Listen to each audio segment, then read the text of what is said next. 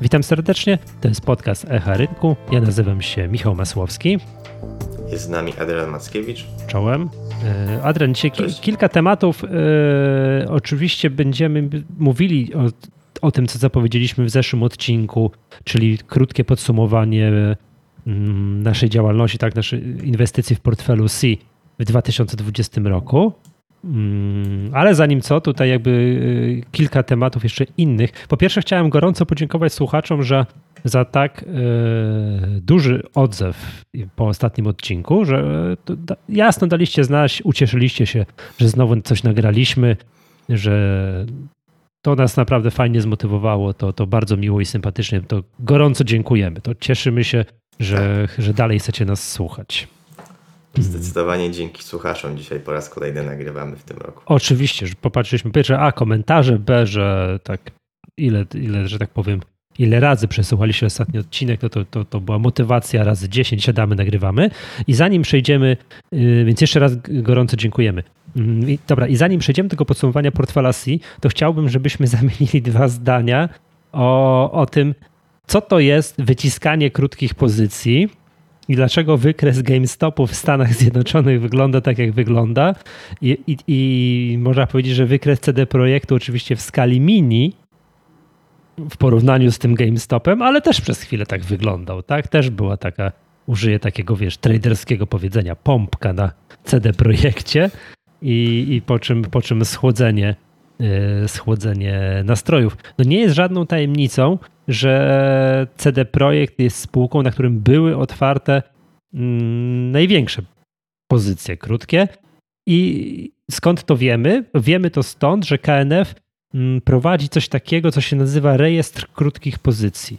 Jeżeli ta krótka pozycja przekracza 0,5% kapitału, to jest pyk i jest spublikowana właśnie na stronie KNF-u. Przyznam się szczerze, że nie wiem, jaka jest procedura zgłaszania tych krótkich pozycji, jak to się dzieje, ale to powiem tak, mało mnie to interesuje. Interesuje mnie to, żeby to tam było opublikowane zgodnie z prawdą i to fajnie sobie było widać przez pewien czas, jak te krótkie pozycje na CD Projekcie rosną, po czym zaczęły maleć. Widzieliśmy tam taki piękny wzrost tam z 200, powiedzmy sobie, 50 zł do ponad 350 o 100 zł. Tak i już, tak? Oczywiście, tak jak już powiedziałem, to podbicie na CD Projekcie jest niczym w porównaniu z tym, co się stało na amerykańskim GameStopie. Tam jeszcze kilka innych spółek też się inwestorzy bawili, ale oczywiście ten GameStop był najbardziej głośny, medialny. Tak, nie wiem, czy Adrian widziałeś, znowu chyba The Hero opublikowało taką mapkę, na czym inwestorzy najczęściej inwestują w Europie. I że w Polsce chyba na CD Projekcie właśnie, a tak ta cała Europa, no tam minus jakaś Grecja i coś tam jeszcze, to wszyscy na GameStopie, wszyscy europejscy inwestorzy. Widziałeś tę mapkę? Tak, i podobno w XCB bardzo popularny też był GameStop, a chyba drugie miejsce zajął. O, dokładnie. Także inwestorzy bawią się, tak?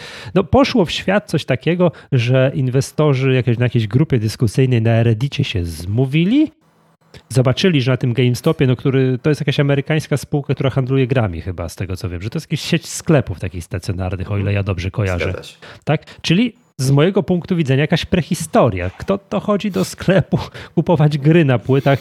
Jak widać, że to parcie w kierunku tej elektronicznej dystrybucji jest coraz większe, no ale okazuje się, ktoś jeszcze chodzi, tak? Ale no i fundusze uznały, że to faktycznie już jest schyłkowy biznes. Tam było bardzo dużo tych krótkich pozycji pootwieranych na GameStopie i postanowili się zabawić ci inwestorzy z tymi funduszami. Taka jest taka romantyczna bajeczka dla portali newsowych. Wyjaśnijmy na początek, co to znaczy zagrać na jakiejś spółce na krótko, tak? Bo to jest tutaj dosyć istotne dla zrozumienia całej sytuacji. No i to jest tak. Jak chcemy kupować akcje, czyli zagrać na długo, nie wiem, powiedzmy, że jakieś akcje są po 100, my liczymy na wzrost kursu akcji, kupujemy sobie jakieś akcje, one są po 120, sprzedajemy i ta różnica między 120 a 100 to jest nasz zarobek. Tak, schemat znany od stu kilkudziesięciu lat, odkąd powstały rynki kapitałowe. Tak, kupujemy akcje. Tak naprawdę można powiedzieć, że znany od początku dziejów, czyli chcemy chcemy po prostu... Worek zboża kupić. Od kiedy w ogóle mamy pieniądz, może tak. Niekoniecznie od początku dziejów, ale zawsze chcemy coś sprzedać za jakimś zyskiem. Odkąd Fenicjanie wymyślili pieniądze, tak? To tak, zgadza się. Tak, bańka tulipanowa, wszyscy pamiętamy i tak dalej. Kupujemy, a odkąd giełdy wymyślono, no to już jest w ogóle, tak? Kupujemy tanio, sprzedajemy drogo. Różnica z naszym zarobkiem gra gitara. Teraz tak, a co jest, jeżeli spodziewamy się spadków akcji?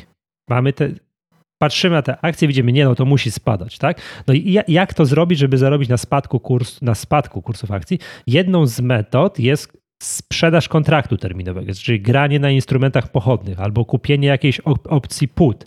Generalnie zabawać z instrumentami pochodnymi. To jest jedna z metod, a jedna z metod jest właśnie sprzedaż na krótko. No i teraz tak, patrzymy na te akcje, chcielibyśmy... Co to w ogóle znaczy? Nie mamy tych akcji. Pożyczamy od kogoś akcje po 100, pożyczamy akcje, sprzedajemy je na rynku po 100 i liczymy, że kurs akcji będzie spadał. No jak powiedzmy spadnie do 80, odkupujemy je po te 80, oddajemy temu podmiotowi, co pożyczyliśmy i ta różnica między 100 a 80 jest znowu naszym zarobkiem. Tak to mniej więcej wygląda. Pamiętam, że w 2000... O Jezu, w którym to było roku?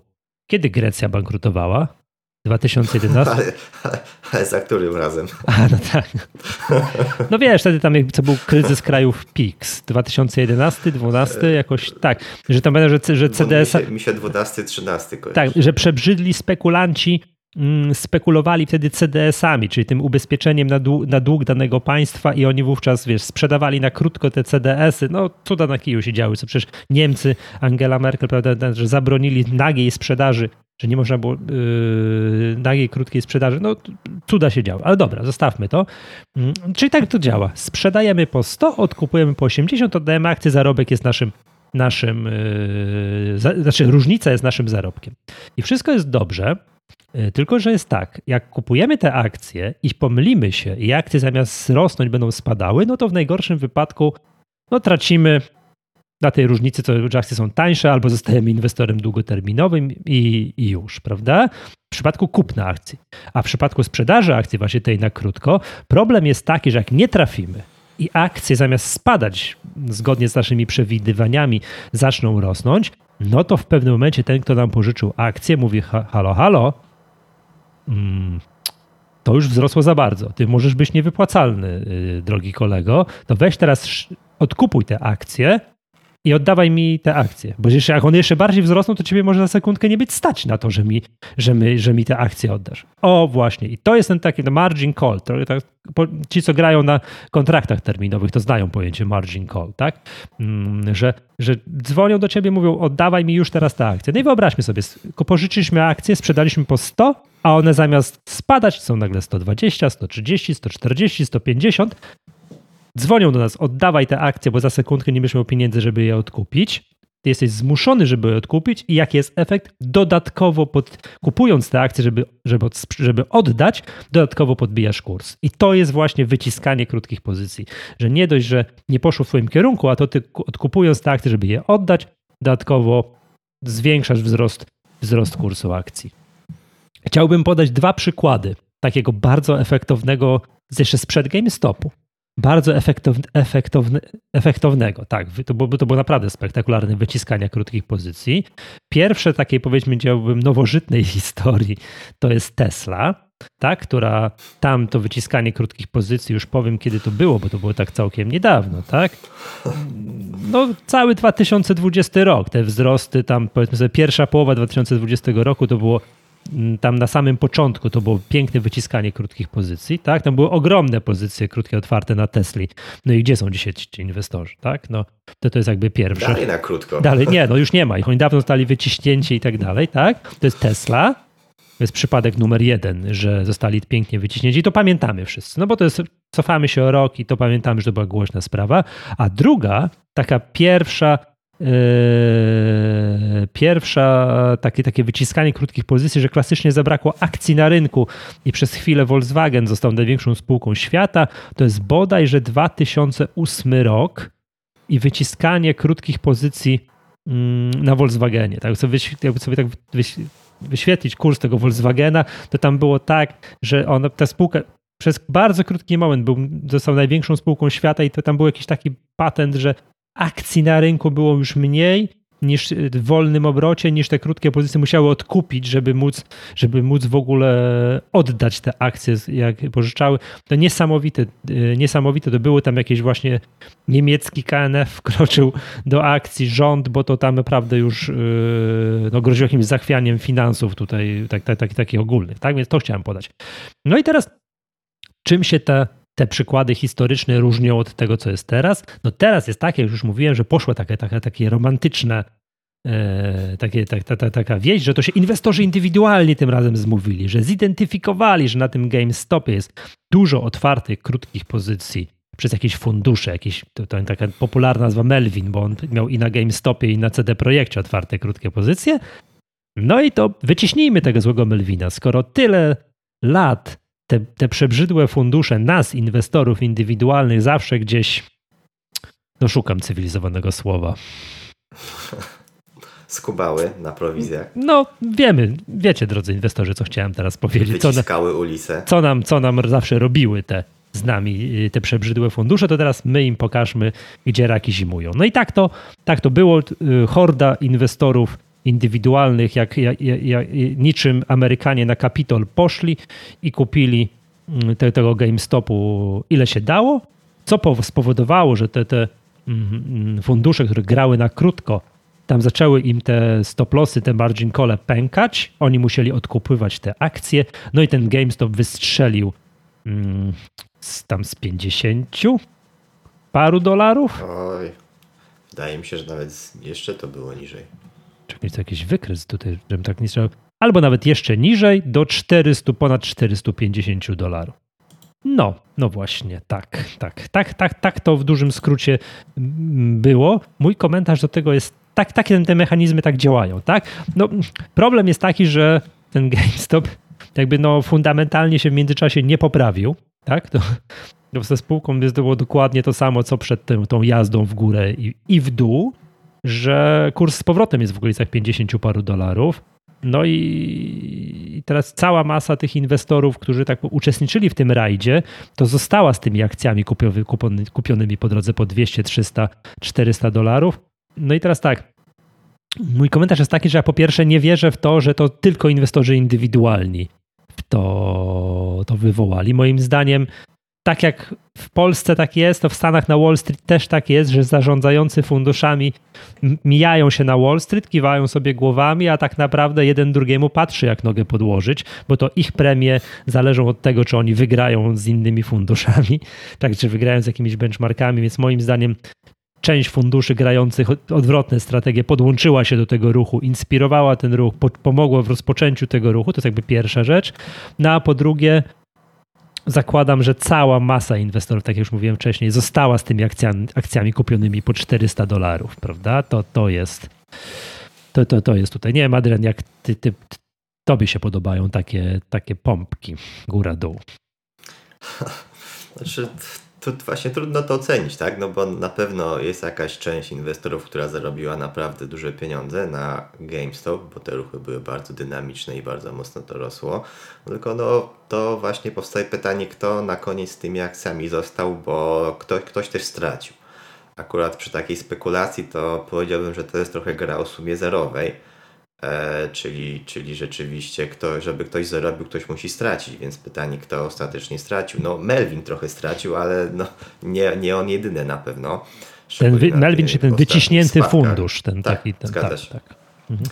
Natomiast myślę, że jednak może też być sporo inwestorów indywidualnych, którzy powiedzmy próbowali się dołączyć, no i też już widać na jakieś komentarze na tych wszystkich grupach, że nie sprzedajemy GameStopa, trzymamy, jeszcze odbije i tak dalej. Więc ktoś tutaj ostatecznie na tym straci. Tak? Można powiedzieć, że straci dopiero kiedy sprzeda, więc może nigdy nie sprzeda i nie wykaże tej straty, no natomiast gra o sumie zerowej i to myślę w tym momencie fajnie też powiedzieć, że o ile taka krótkoterminowa spekulacja jest grą o sumie zerowej, no to sama giełda, samo inwestowanie w długim terminie powiedziałbym, że ma taką dodatnią jednak sumę, no bo bo spółki płacą dywidendy, dzielą się tym zyskiem z akcjonariuszami i są przypadki inwestorów, szczególnie długoterminowych, gdzie ich początkowa inwestycja zwróciła się już z dywidend, więc trudno powiedzieć, żeby to nie było, żeby taka sytuacja była grą o sumie zerowej, gdzie ktoś już jest zarobiony, nawet jakby spółka zbankrutowała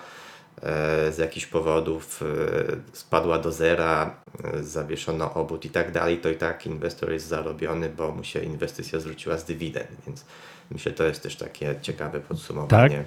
To, ale tu w tym przypadku tego GameStopu i tej jazdy w góra-dół, no to oczywiście nic takiego nie ma miejsca.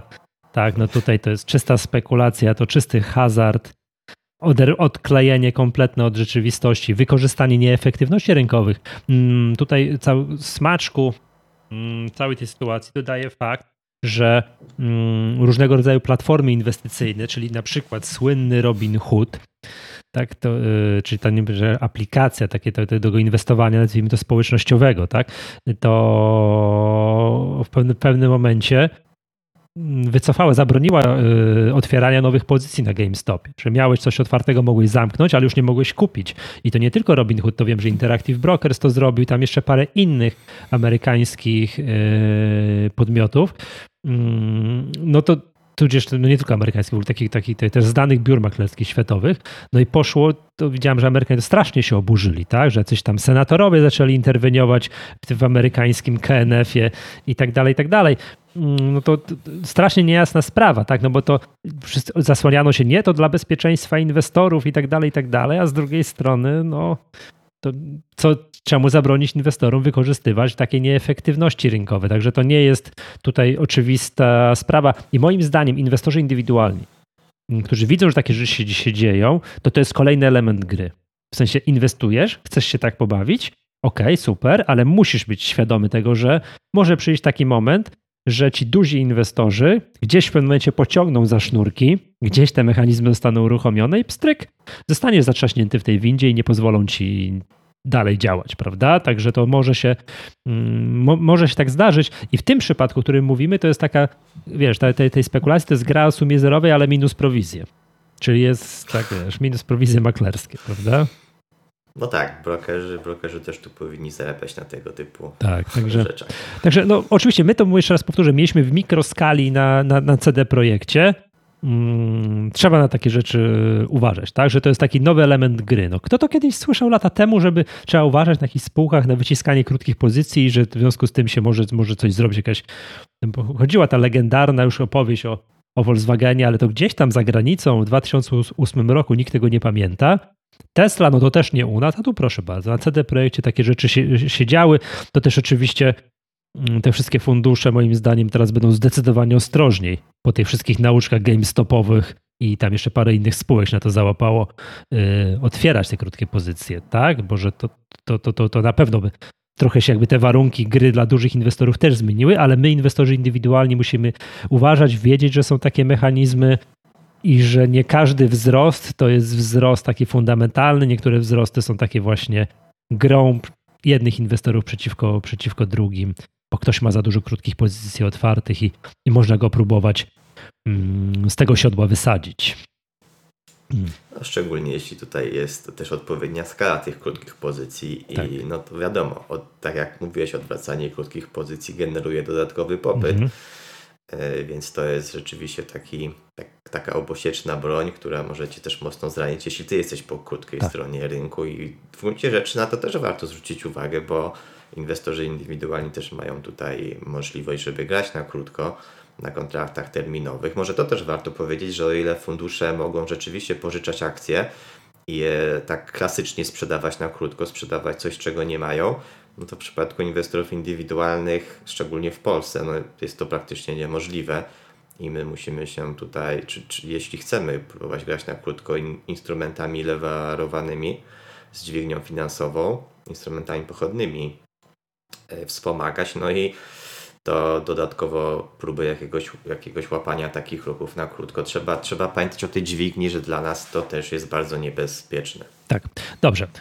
Zakończmy ten temat. Będziemy obserwowali, aczkolwiek mam wrażenie, że po tej akcjach, tych wszystkich spółek, CD Projekcie, to długo nie usłyszymy o jakimś wyciskaniu krótkich pozycji. To mieliśmy fajny fajną zabawę tutaj na początku roku, ale to będziemy historycznie sobie obserwowali, że takie rzeczy się dzieją i teraz jakby no coś innego muszą sobie znaleźć inwestorzy do gry.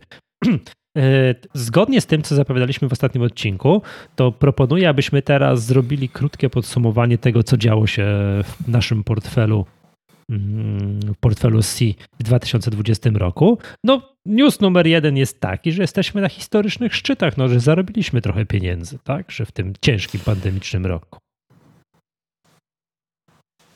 Zgadza się. Także, no może właśnie zaczynając od tego, to w tym 2020 roku w portfelu C akurat udało się zarobić 55%, więc nie jest to jakiś bardzo zły wynik. Co ty mówisz? Fantastycznie. I jeśli chodzi ogólnie też może o obecną edycję portfela, to też takim słowem jeszcze krótkiego wstępu, obecna edycja trwa od 2018 roku i na tym portfelu inwestujemy prawdziwe pieniądze. Stan początkowy portfela to było 35 000 złotych. No i na koniec 2020 roku było to prawie 64 000. W samym 2020 roku, tak jak mówiłem, 55%. Natomiast od początku portfela tam udało się łącznie tą stopę zwrotu wygenerować na poziomie ponad 80%. W gruncie rzeczy początek 2021 roku też jest całkiem nie najgorszy, więc udało nam się jeszcze trochę te szczyty poprawić w styczniu. Mhm. Tutaj póki co jest pozytywny. Mhm. Zanim tutaj wymienisz kilka fajnych zagrań, na czym to zrobiliśmy, to ja chciałbym podkreślić to, bo to jest często pomijane i tak przechodzone obok, w szczególności przez osoby, które prowadzą różnego rodzaju publiczne portfele na wirtualnych pieniądzach, że u nas nasz portfel robiony jest tak grany, inwestowany jest na prawdziwych pieniądzach. Różnica między wirtualnym portfelem a rzeczywistym portfelem to jest niebo a ziemia. Niebo a ziemia z bardzo prostej przyczyny, że w przypadku inwestycji prawdziwych pieniędzy wchodzą w grę emocje. I ręka drży nad klawiaturą i zastanawiam się, co zrobisz, plus do tego jest to wystawione na publiczną ocenę, co dodatkowo wzmaga te emocje.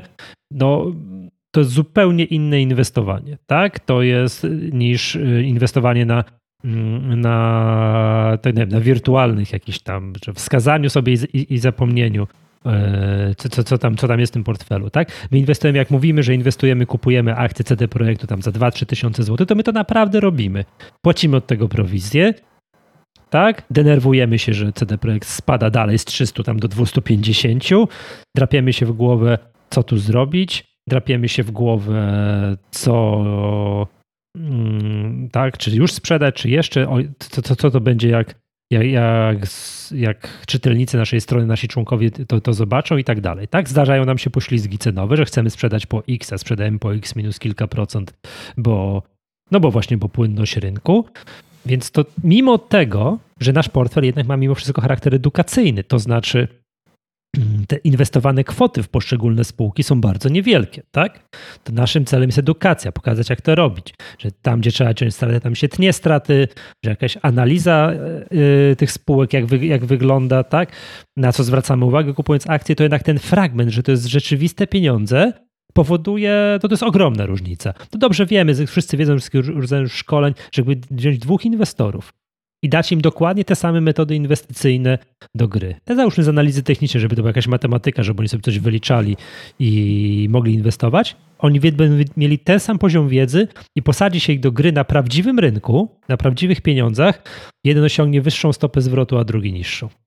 Dlaczego? No bo jeden będzie potrafił zagrać według tych zasad, a drugiemu ręka będzie drżała na klawiaturze, tu gdzieś nie sprzeda, tu gdzieś za wcześnie kupi, tu się wystraszy, tu i tak dalej, i tak dalej. Także znać metodę, wiedzieć, jak to robić, a później to zrealizować, to są zupełnie dwie różne rzeczy. Jeszcze raz podkreślam, tak? To my nie kupujemy za wirtualne 3000 czegoś tam, jakiegoś Ailerona, XTB czy Onco Arendi, tylko kupujemy za prawdziwe pieniądze. To jest super ważna różnica. Jak obserwujecie sobie tutaj, tu powtykam trochę szpilek, drodzy słuchacze, jakieś różne portfele, to zadajcie pytanie, czy te portfele są prowadzone na prawdziwych pieniądzach. Niektóre wiem, że są, a niektóre nie.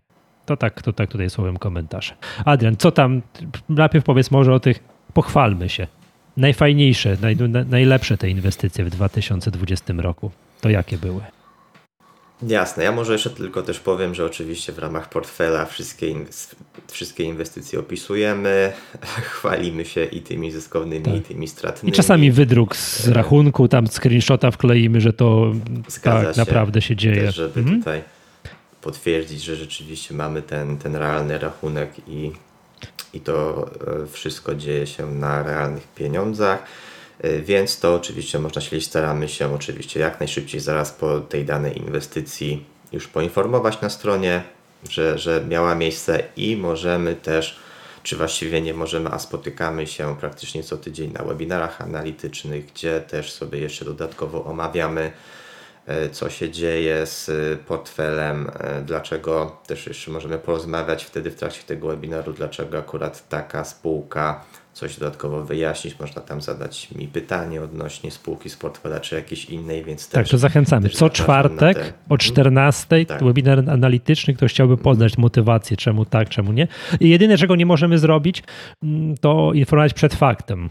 Tak, to jeszcze raz przypominam, tak, to jest edukacja, jak to się dzieje, tak, ten sposób postępowania jest tutaj niestety ważniejszy niż same konkretne zagrania, aczkolwiek tak jak mówiłem, no ciąży jakaś tam publiczna odpowiedzialność, żeby to było porządnie robione, to też no wszystko jest robione porządnie. Zgadza się. Także przechodząc już do twojego pytania i zaczynając od tych najlepszych inwestycji, tak naprawdę najlepszą inwestycją okazało się Onco Arendi. Rzeczywiście te akcje w czerwcu kupiliśmy po 15 zł. Wtedy akurat przesłankami były no właściwie i analiza techniczna, i analiza fundamentalna, bo jeśli chodzi o technikę, to tam akurat notowania wybijały dość istotny opór, 15 zł z takiej dość długiej konsolidacji wybijały górą. No a fundamentalnie też spółka pisała, że za kilka miesięcy właśnie ma skończyć się jeden etap z badań nad tymi projektami, nad którymi pracuje OATD01. No i rzeczywiście w kolejnych miesiącach spółka poinformowała, że dostała podsumowanie tych badań, one okazały się pozytywne. Na chwilę później też ta informacja, po której kurs akcji już tam na otwarciu 200% wzrósł, ta wielka luka, że udało się ten projekt szybko skomercjalizować z firmą Galapagos, no i też z tego tytułu, no wręcz te kwoty to wręcz na miliardy łącznie tam sprzedaży czy należności, które spółka może otrzymać z tytułu dalszego rozwoju tego projektu, więc to wywindowało kurs akcji.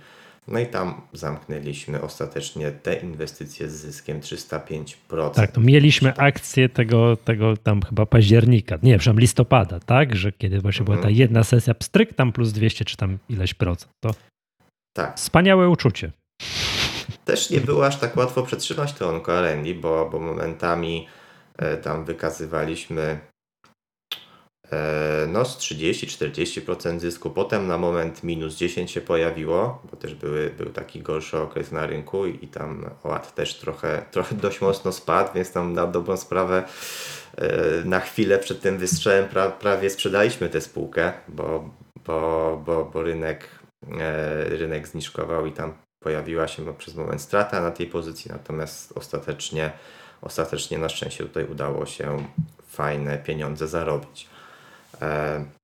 Drugą spółką XTB, czyli to właściwie też taki gorący temat, to właściwie cały czas, wczoraj były szacunkowe wyniki za czwarty kwartał, więc XTB cały czas rozgrzewa emocje i tak naprawdę XTB mieliśmy już na początku roku jeszcze przed całym koronawirusem i za pierwszym razem XTB sprzedaliśmy wręcz na stracie, 14% tam straty wykazaliśmy. No natomiast potem postanowiliśmy na początku kwietnia wrócić do walorów tej spółki. Uznaliśmy, że XTB może być właśnie jednym z beneficjentów tego, co się działo na rynku, może tak ogólnie powiem. i rzeczywiście tam po 4,55 kupiliśmy te akcje. Potem no mocno rosły te notowania, tam prawie do 30 zł momentami. No nie udało nam się złapać szczytu. Po drodze też sprzedawaliśmy paczkami, powoli realizowaliśmy te zyski.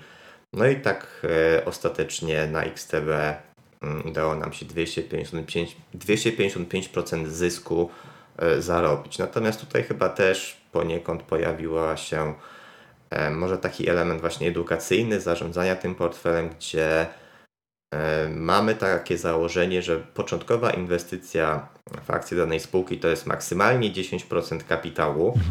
Raczej tutaj staramy się nie przekraczać tego pułapu.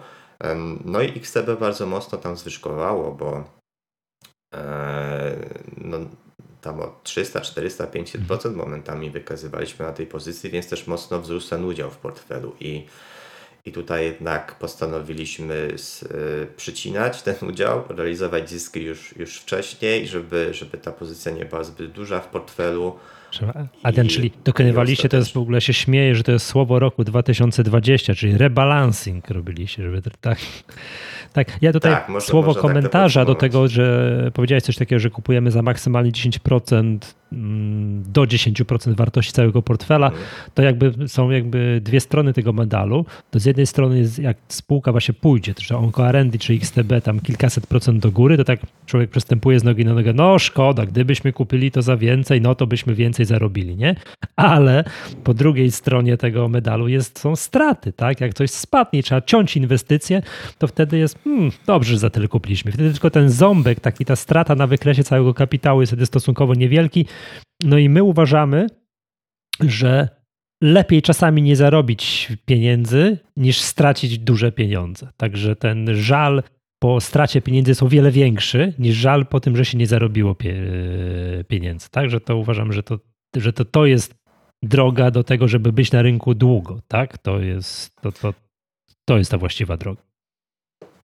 Zgadzam się i tak samo myślę, że jednak prościej sobie jest poradzić z tym bólem, że tu jakaś spółka nam odjechała, jeszcze nie zdążyliśmy wsiąść, niż potem poradzić sobie z tym, że mamy jakąś dużą stratę i musimy ją odrabiać. Po pierwsze zyskowne transakcje, po jakiejś dużej stracie, no to cały czas jesteśmy w plecy na wartości portfela, tak? Więc no tutaj też właściwie powiedziałbym, że właśnie tak dość konserwatywnie podchodzimy, tak żeby nie było właśnie jakaś pozycja bardzo dużo nie ważyła w tym portfelu. To oczywiście każdy indywidualnie może to prowadzić swój portfel po swojemu i decydować o tych wagach, natomiast w mojej ocenie szczególnie początkujący inwestorzy no nie powinni tutaj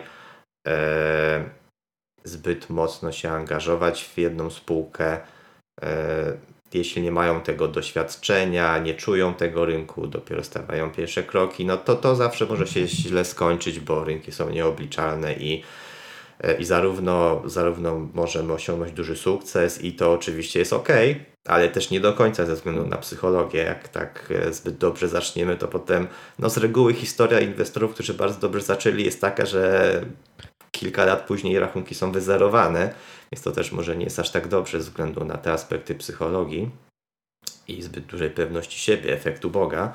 No natomiast z drugiej strony no jest ta też gorsza strona medalu, czyli jeśli mocno w coś zainwestujemy i to mocno spadnie, no to wtedy mamy przygnębienie i dodatkowo kilkadziesiąt procent portfela mniej. To z tym jest sobie naprawdę trudno poradzić, szczególnie na początku. Tak.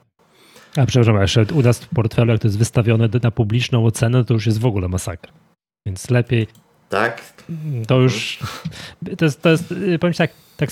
Ja wiem, że to dużo obciążenie psychiczne, ale jednak chyba lepiej tak, że jednak trzeba uciąć zgodnie z zasadami sztuki i nawet jak mnie rynek odbije, mówić trudno. Takie są zasady. Tak? Dzięki temu te ząbki w dół na portfelu są stosunkowo nieduże. Tak? No to na całym portfelu. Tak? Jak spółka zainwestowaliśmy 10%, a tam trochę spadnie, my utniemy. No to na całym portfelu to jest 1%, 2% straty. No, z tym sobie można radzić.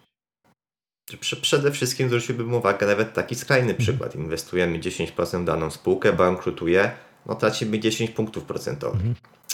To 10% portfela to już jest sporo, ale biorąc pod uwagę tak skrajny scenariusz czarny, że spółka bankrutuje i my gdzieś tam w międzyczasie nie przyciliśmy tej straty, no to 10 punktów procentowych da się jeszcze przeżyć, a jak jak zainwestowaliśmy na grubo, no to wiadomo. No to jak zainwestowaliśmy na grubo, to powiedziałbym, że po pierwsze i trudniej przyciąć te straty w trakcie, no bo to są już powiedzmy poważne pieniądze w skali tego, co inwestujemy, więc szkoda. I jakieś też te emocje wchodzą do gry. No a jeśli rzeczywiście te jakieś skrajne czarne scenariusze by się zmaterializowały, gdzie spółka traci 80-90%, a my może jeszcze próbujemy wręcz łapać te dołki i dokupywać, żeby uśredniać w dół, co też jest ryzykowne, no to rzeczywiście to są takie dość ryzykowne strategie. Więc tego raczej staramy się w portfelu nie pokazywać, a właśnie w drugą stronę, czyli niezbyt duże pozycje w skali całego portfela i jak za mocno urosną, co oczywiście jest dobrze, ale też tutaj w tym 2020 roku zdarzyło się przyciąć kilka pozycji, no bo mocno urosły i w pewnym sensie ograniczyć zyski, no a z drugiej strony... Ograniczyć zmienność, gdzieś, pocieszyć się trochę zyskami, to też jest fajne. Tak? Zgadza się. Dobra, i no, jakie tam kolejne, co tam nam jeszcze się udało? Tak. Na pewno chciałbym się pochwalić Aileronem. O, bo nieśmiertelna spółka w portfelu C, tak, Aileron. Dokładnie. Nie miała ta spółka dobrej pasy. Była też w jednej z poprzednich edycji portfela i długo o niej opowiadaliśmy, długo o niej pisaliśmy. Natomiast rzeczywiście wróciła też teraz do portfela po wynikach za trzeci kwartał. Nie, przepraszam, to było za półrocze. To chyba było za pierwsze półrocze. To był wrzesień, więc no trochę późno, ale to bodajże było za pierwsze półrocze. W każdym razie naprawdę spółka pokazała fajne wyniki. Było widać tam poprawę tych wyników finansowych. Po 2 latach, czy nawet 3 latach spadków wyników w końcu ta sytuacja chyba zaczęła się poprawiać, czyli coś, pod co graliśmy już o wiele wcześniej. Więc też ten Aileron wrócił do portfela. Dokładnie po 6,72 go kupowaliśmy, patrząc na wykres na 6 zł było też dość istotne wsparcie, więc to też takie, można powiedzieć, połączenie analizy technicznej i fundamentalnej tutaj miało miejsce. No jest po 12. Tak, teraz jest po 12, dość dobrze performuje. No i tutaj też część już zrealizowaliśmy tych zysków, 100% zaksięgowaliśmy, bo dość mocno ta spółka urosła też, troszeczkę już ten udział się zwiększył i w portfelu po tym wzroście, więc to jest taki też kolejny przykład na realizację tych zysków. Akurat w przypadku Aileronu też mogę się pochwalić, to akurat było oczywiście, to był element szczęścia, ale na tych ostatnich wzrostach idealnie na szczycie udało nam się wstrzelić w ten Aileron. Tam spółka mocno zwyżkowała, miała taką serię kilku sesji, gdzie mocno rosły i tu od razu też podkreślam jeszcze raz, to jest oczywiście szczęście, że tak się udało, ale na tych widłach, to były górne widły, tam faktycznie na szczycie wystawiliśmy pod te widły zlecenie, ono zostało zrealizowane, ta część zysku i także ten szczyt złapaliśmy, chociaż nie uważam, żeby to był oczywiście ostatni szczyt, bo te akcje dalej pozostają, pewien pakiet akcji w portfelu, więc oczywiście liczę, że dalej te wzrosty. Oczywiście nauka z tego jest taka, że takie coś się raz na jakiś czas udaje, ale nie można pod to grać, tak? Każdemu się parę razy w życiu albo raz uda kupić w idealnym, absolutnym dołku i sprzedać idealnie, absolutnie na szczycie, no ale to żal po tym, że sprzedałem, a to jeszcze urosło. Jest zawsze, albo kupiłem, a to jeszcze spada, to zawsze się, to jest codzienność tak, inwestora giełdowego. Tak, no natomiast tak też bym tutaj jeszcze, no ten lokalny szczyt udało się złapać wtedy na Aileronie. Także też fajnie to dość wyszło. No i myślę, że to są takie 3 główne inwestycje, które się udały. Było też kilka krótkoterminowych spekulacji w gruncie rzeczy. Tam gdzieś w międzyczasie na Harperze udało nam się 50% dość szybko zarobić. Też na PZ Cornea, czyli powiedzmy te spółki covidowe też tam się znalazły w portfelu w jakimś tam okresie czasu i na Cormayu też tam z 50% się udało relatywnie szybko zarobić, natomiast raczej takich spekulacji nie mamy zbyt dużo w portfelu, ale też się zdarzają, więc jest to, powiedziałbym, na tej podstawie też trochę taki może uniwersalny portfel, jeśli chodzi o tutaj inwestowanie faktycznie. To powiedzmy może o jakiejś spekulacji jednej czy dwóch, które nam się nie udały, tak żeby nie było, że my tylko zarabiamy tu 100%, tam 200%, tak? Bo to jest edukacyjne z tego punktu widzenia, że tam są właśnie te cięte straty tak brutalnie. Także to czasami okazuje się po fakcie, że to jednak coś tam urosło, ale tak statystycznie per saldo przez lata to okazuje się, że to właśnie tak trzeba robić. Nie udała nam się spekulacja na CD Projekcie. No, za bardzo się nie udała. Tutaj tak naprawdę dzień zadecydował. Jeden dzień później byśmy próbowali łapać i by się udało, no natomiast zbyt wcześnie ten jeden dzień zabrakło i zaraz przed tą wielką luką w poniedziałek, my kupowaliśmy w piątek, więc przed tą wielką luką, no były to dość ciężkie momenty, obserwując jak w poniedziałek jesteśmy praktycznie od razu tam na minus 15% czy minus 20%. No natomiast wtedy też, tu akurat oceniliśmy, że ta reakcja może być trochę przereagowana poniedziałkowa, więc nie sprzedaliśmy na otwarciu. No też może nie do końca wykorzystaliśmy tę sytuację, bo rynek właściwie jeszcze w poniedziałek dał szansę, żeby gdzieś tam naprawdę na lekkim jednocyfrowym minusie to zamknąć prawie że na zero, no ale postanowiliśmy jednak po tych mocnych zwyżkach w poniedziałek dać jeszcze szansę. Nie udało się to, tak jak teraz już wiemy, CD Projekt tam ostatecznie wybronił te dołki, tak? No tam wyglądało to momentami naprawdę niebezpiecznie na CD Projekcie, więc też zdecydowaliśmy się tą pozycję uciąć tam w okolicach tych dołków, tak jak się teraz okazało. Potem było to całe wyciskanie. Tak, nie doczekaliśmy do wyciskania krótkich pozycji na CD Projekcie. Tak jest. To. Nie doczekaliśmy, ale powiedziałbym, że jednak nie żałuję tej decyzji na CD Projekcie, że no teoretycznie po tym wyciskaniu mogliśmy tam nawet wyjść na plusie, tak? Ale nie żałuję tego. Mieliśmy kilka scenariuszy na CD Projekcie, co się może wydarzyć. Żaden z nich nie zakładał, że będzie tam nagle jakieś wyciskanie krótkich pozycji i CD Projekt w tydzień zrobi ten ruch z 250 na 350. Nie, no poza tym powiem tak, no to byłoby nieedukacyjne. Byśmy przytrzymywali tę stratną pozycję, a tutaj słuchacze, tutaj członkowie stowarzyszenia by mówili, no ale jak, to mówicie, uczycie nas, że trzeba ciąć krótkie pozycje, a sami trzymacie, bo może odbije. Czyli robicie dokładnie ten sam błąd, który tysiące, miliony inwestorów robią od setek lat. No to właśnie nie wolno tak robić, tak?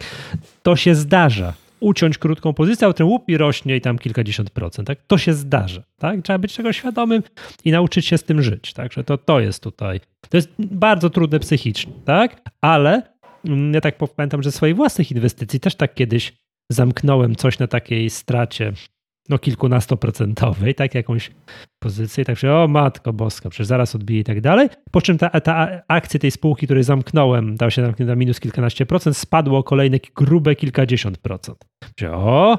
Poczułem się jak super inwestor i wtedy myślałem sobie, dobrze, czyli to jednak trzeba tak robić, prawda? Także to musi się udać takie zamknięcie krótkiej pozycji, że to naprawdę uratuje nas przed wielkimi stratami, to wówczas przyzwyczajamy się do tego, że to właśnie tak trzeba robić. Tak. Zgadza się. No i oczywiście dobrze, żeby też w międzyczasie jakieś inne pozycje w portfelu nadrabiały, to też daje pewien komfort, no okej, na tej straciliśmy, ale na innych powiedzmy zyskujemy, chociaż w jakimś stopniu nam to amortyzuje. No i tutaj rzeczywiście tak możemy jeszcze krótko podsumować ten 2020 rok. No początek był ciężki, bo tam wszystko leciało. Początek roku był ciężki przez pryzmat portfela. Też spadliśmy tam przez moment nawet chyba na ujemne wartości portfela. No nie ma w tym raczej nic nadzwyczajnego, bo wszyscy mocno tutaj dostali inwestorzy. Na przykład to też taka nauka, nie? Bo tam jak uważni tutaj czytelnicy jak spojrzą na wykres krzywej kapitału, to zauważą, że tam w okolicach marca jest tak w pewnym momencie płasko, równiutko. No to oznacza, że byliśmy w większości przypadków poza rynkiem. No to tak czasami też trzeba.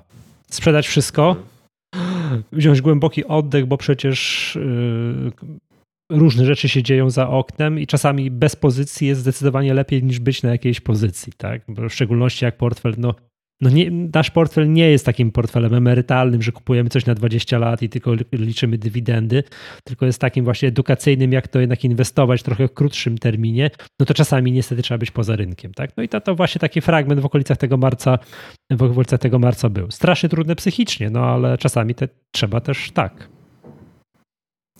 To prawda. To prawda. Natomiast to już mówiliśmy też na poprzednim odcinku, najlepsza lekcja inwestowania, jaką inwestorzy mogli mieć. To cały 2020 chyba rok. Nie ma takich szkoleń na rynku jak 2020. Jasne. I też nie musiało to być bezpłatne szkolenie, bo jak ktoś był na rynku, to mógł za to zapłacić chociażby nerwami. No ostatecznie jest duża szansa, że udało się odrobić te straty i jeszcze sporo zarobić na tym odbiciu. Natomiast no, na pewno nie była to też darmowa lekcja, bo podobno nie ma darmowych obiadów w ekonomii. No oczywiście, to już mógł nie zarobić, jeżeli na przykład w okolicach tam początku roku stwierdził, że branża bankowa odbije.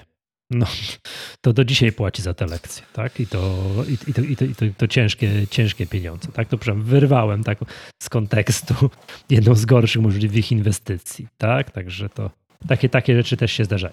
Dobrze, Adrian, bardzo gorąco dziękuję. Tak, no tak to się dzieje. Drodzy słuchacze, zachęcamy, żebyście śledzili nasz portfel, bo my jeszcze to przede wszystkim staramy się edukować, jeszcze raz edukować, czyli niewielkie kwoty, tak, po to, że można było spać spokojnie, jak czasami coś spadnie. Tak, szybkie cięcie strat, nawet jak czasami coś później odbije.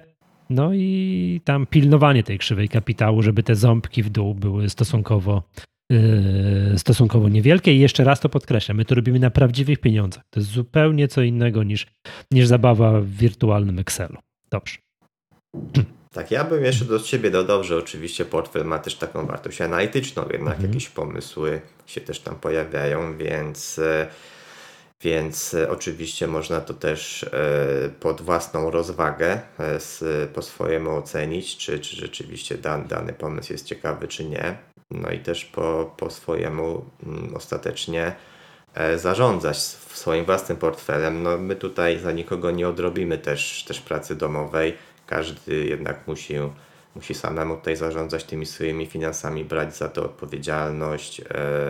No my też tutaj oczywiście ten portfel ma w jakiś sposób też pomóc w tym wszystkim, natomiast głównie tutaj też, tak jak zaznaczyłeś, to jest ten aspekt edukacyjny. Tak. A tak do dyskusji nad tymi właśnie typami, tak, tymi inwestycjami w portfelu zapraszamy, tak jak powiedziałeś już wcześniej, czwartki, tak zwyczajowo w czwartki o 14 na te webinary analityczne, gdzie na bieżąco, bo my tutaj powiedzieliśmy co tam, coś we wrześniu stało, w połowie roku i tak dalej, a co czwartek jest to tak, co w ostatnim tygodniu, jak te spółki, czy tam co wzrosły, spadły, czy coś otworzyliśmy, czy zamknęliśmy, to wtedy każdy ma na bieżąco wgląd, widzi, co poznaje te motywacje, co stało za daną kupnem bądź sprzedażą jakiejś akcji.